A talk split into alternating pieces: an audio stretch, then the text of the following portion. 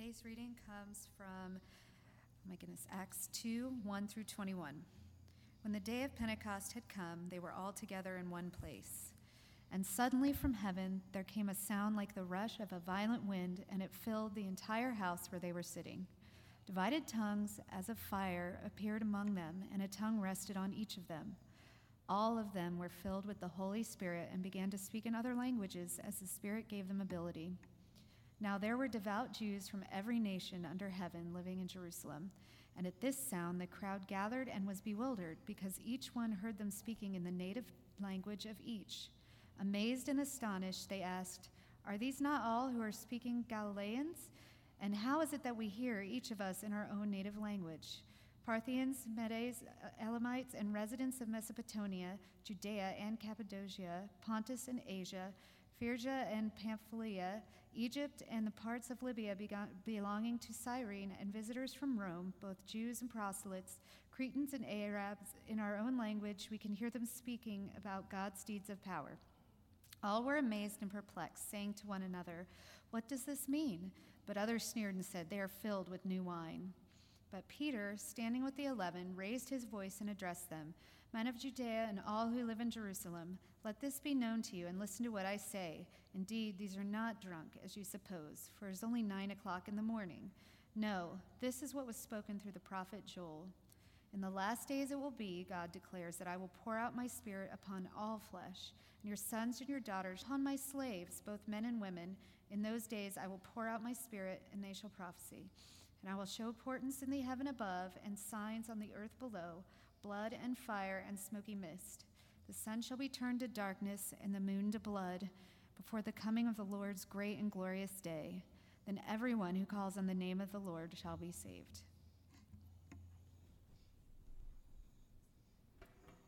I'm pretty sure you've had the scripture read many times because it's really the Pentecost scripture. The scripture where the disciples of Jesus were gathered together under the instruction of Jesus Christ for them to wait until that day when the Holy Spirit will be given to them. Because when Jesus of Nazareth left this earth, he bequeathed a legacy to his followers.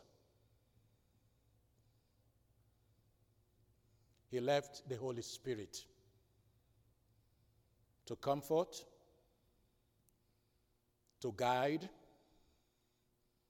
and to empower the disciples so that they will be able to do all that God has called them to do. And so today we celebrate the coming of the Holy Spirit on the apostles of Jesus Christ. In fact, in that room, they were not only the 12 apostles of Jesus Christ who were sent by Jesus, there were also others waiting. And you know the story well, my friends. It was the day of Pentecost. The disciples were all together in one place. And there is no other explanation for Pentecost the wind, the tongues of fire, the crowd who heard the gospel, each in their own language. Can you imagine a room filled with different people? Some want to speak German, and the kids want him to speak Spanish. Can you imagine different people gathered together, but everybody understood what was being said? This, my friends, was a world changing event. God was giving birth to a new movement a movement that was destined to sweep across the earth. And for 2,000 years, that movement that was born on the day of Pentecost has been sweeping across the earth. Every continent of the earth, there is a Christian. There are Christian groups. We've been sweeping across the earth, my friends. Pentecost is indeed the birthday of the church. And all of us should be in that birthday mood today. We should be celebrating something different. Not only the fact that we have life and an opportunity to come together to worship, but we should be celebrating the arrival of the Holy Spirit. Because for the first time in the life of the disciples, in a noticeable fashion, the Holy Spirit came. The Spirit of God has been present from, if you read the scripture, from Genesis. The Holy Spirit was there. If you go through the prophets called by God, they were indwelt by the Spirit, energized by the Spirit. So God's Spirit has been there. But in a special way, to empower the disciples of Jesus Christ, the Spirit came on that day in Jerusalem.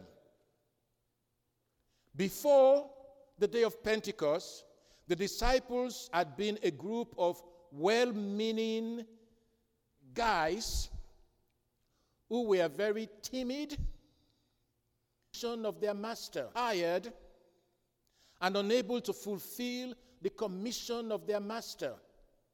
Because if you remember, before the day of Pentecost, they were hiding. They were afraid.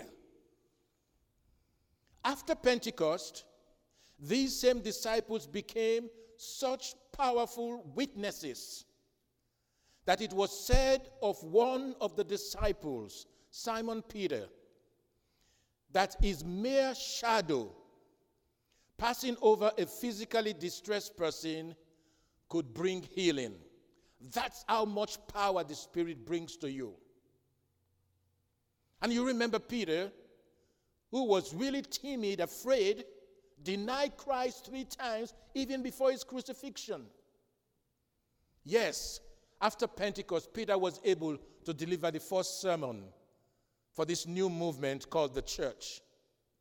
Before Pentecost, the disciples were fearful, fickle followers who could not be depended upon, even to stay awake while their master was praying. And you remember this scene in the Garden of Gethsemane when Jesus went to pray, the disciples fell asleep. That's who they were.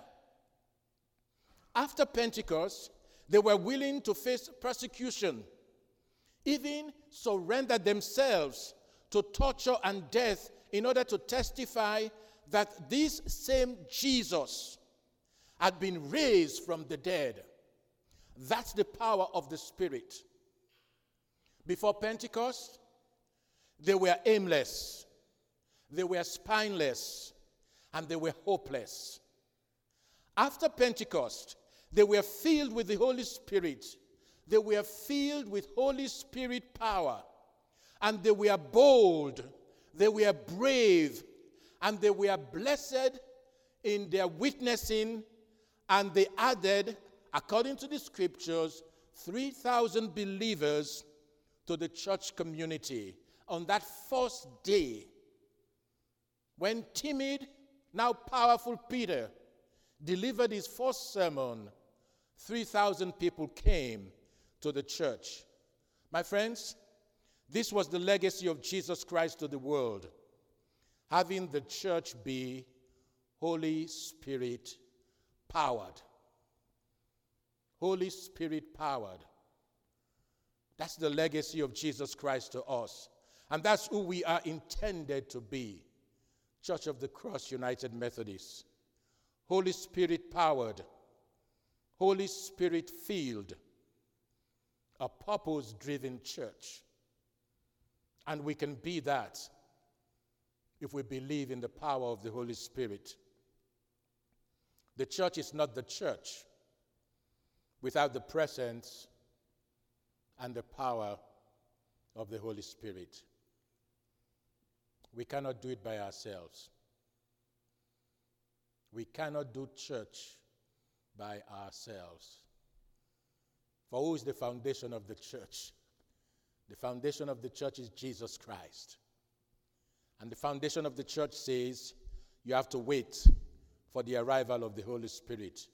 And truth be told, my friends, the church without the presence and power of the Holy Spirit can offer no ministry of reconciliation to a divided world. And when the church itself is divided, the church needs the Holy Spirit to bring us together. We cannot be divided. And another truth, my friends, that needs to be told is that Christ died to make his people one. O N E. And to make his church to continue to be one. And if you look around the world today, it appears that we are throwing that purpose away for the church to be one.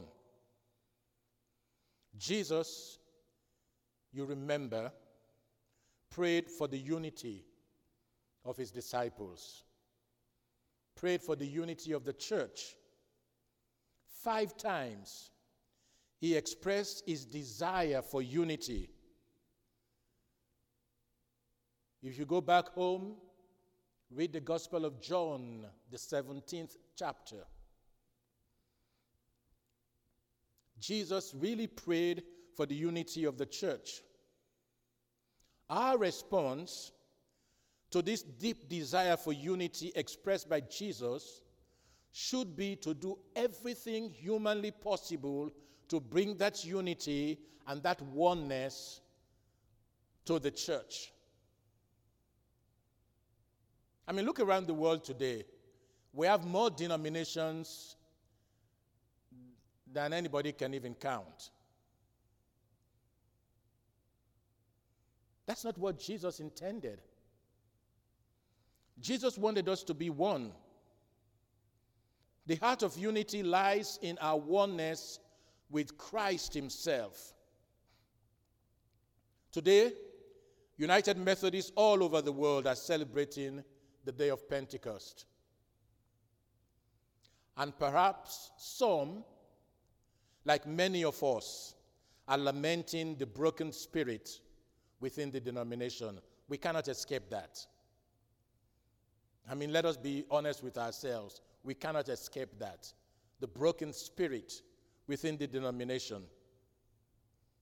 But perhaps, also like us, they are inspired by our worldwide fellowship to keep the promise and the dream of unity in Jesus Christ alive.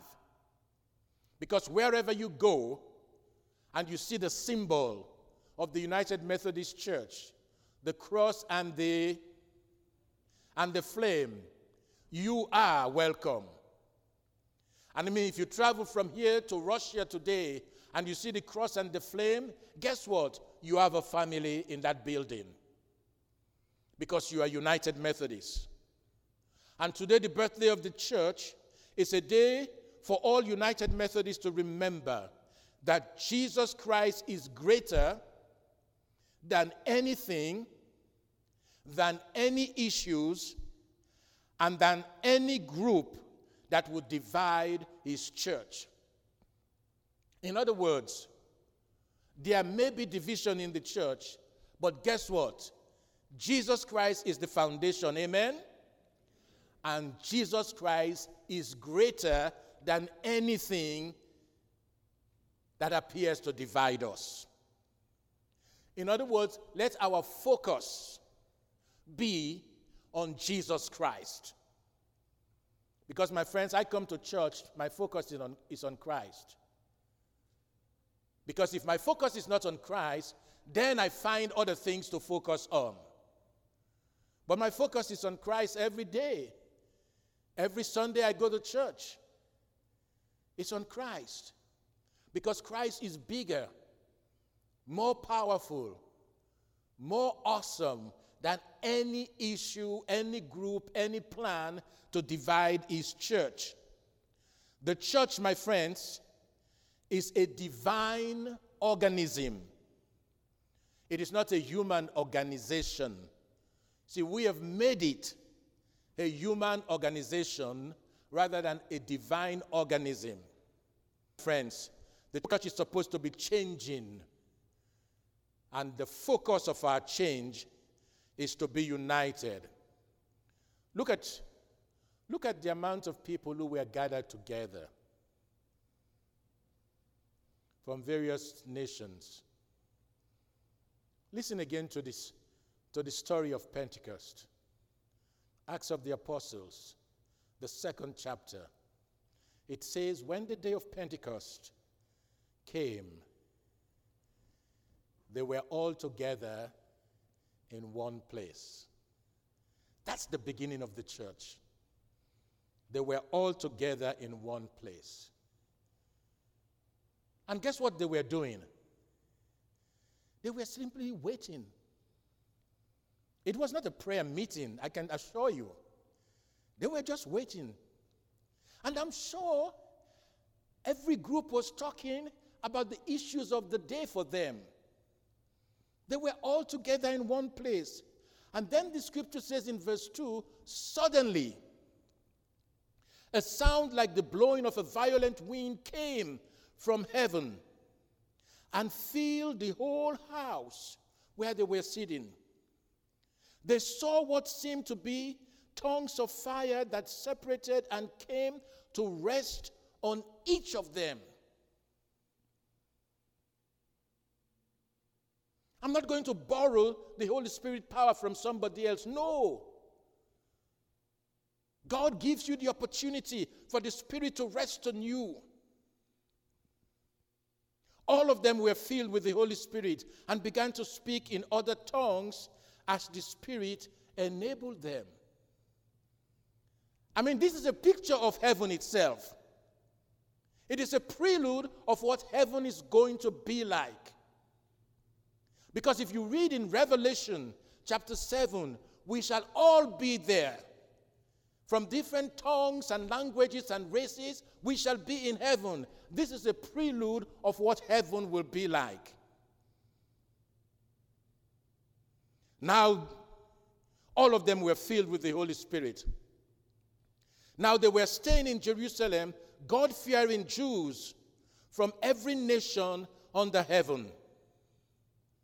So, you know, the Jews were there. And then the scripture says, when they heard this sound, a crowd came together in bewilderment because each one heard their own language being spoken. This is a prelude of what heaven will be like. Utterly amazed, they ask, Ain't all these who are speaking Galileans? How come that each of us hear them speaking in their native language? And then they give us a description of the people who were gathered together the Parthians, the Medes, the Elamites, residents of Mesopotamia, Judea and Cappadocia, Pontus and Asia, Phrygia and Pamphylia, Egypt, and the parts of Libya near Cyrene, visitors from Rome, both Jews and converts to Judaism, Cretans and Arabs. We hear them declaring the wonders of God in our own tongue. Amazed and perplexed, they ask one another, What does this mean?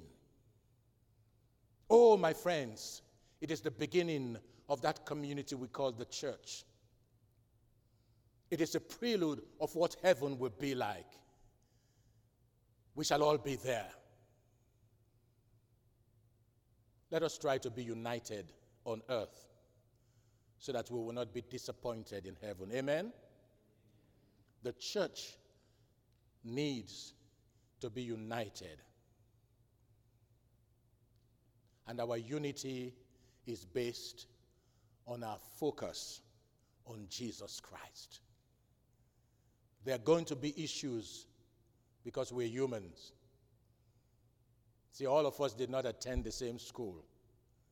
Therefore, there are going to be issues.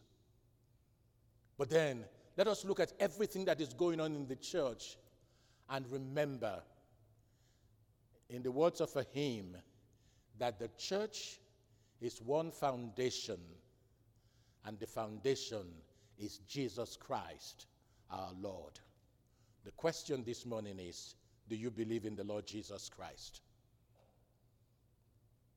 Because if you do, my friends, all the other issues means nothing.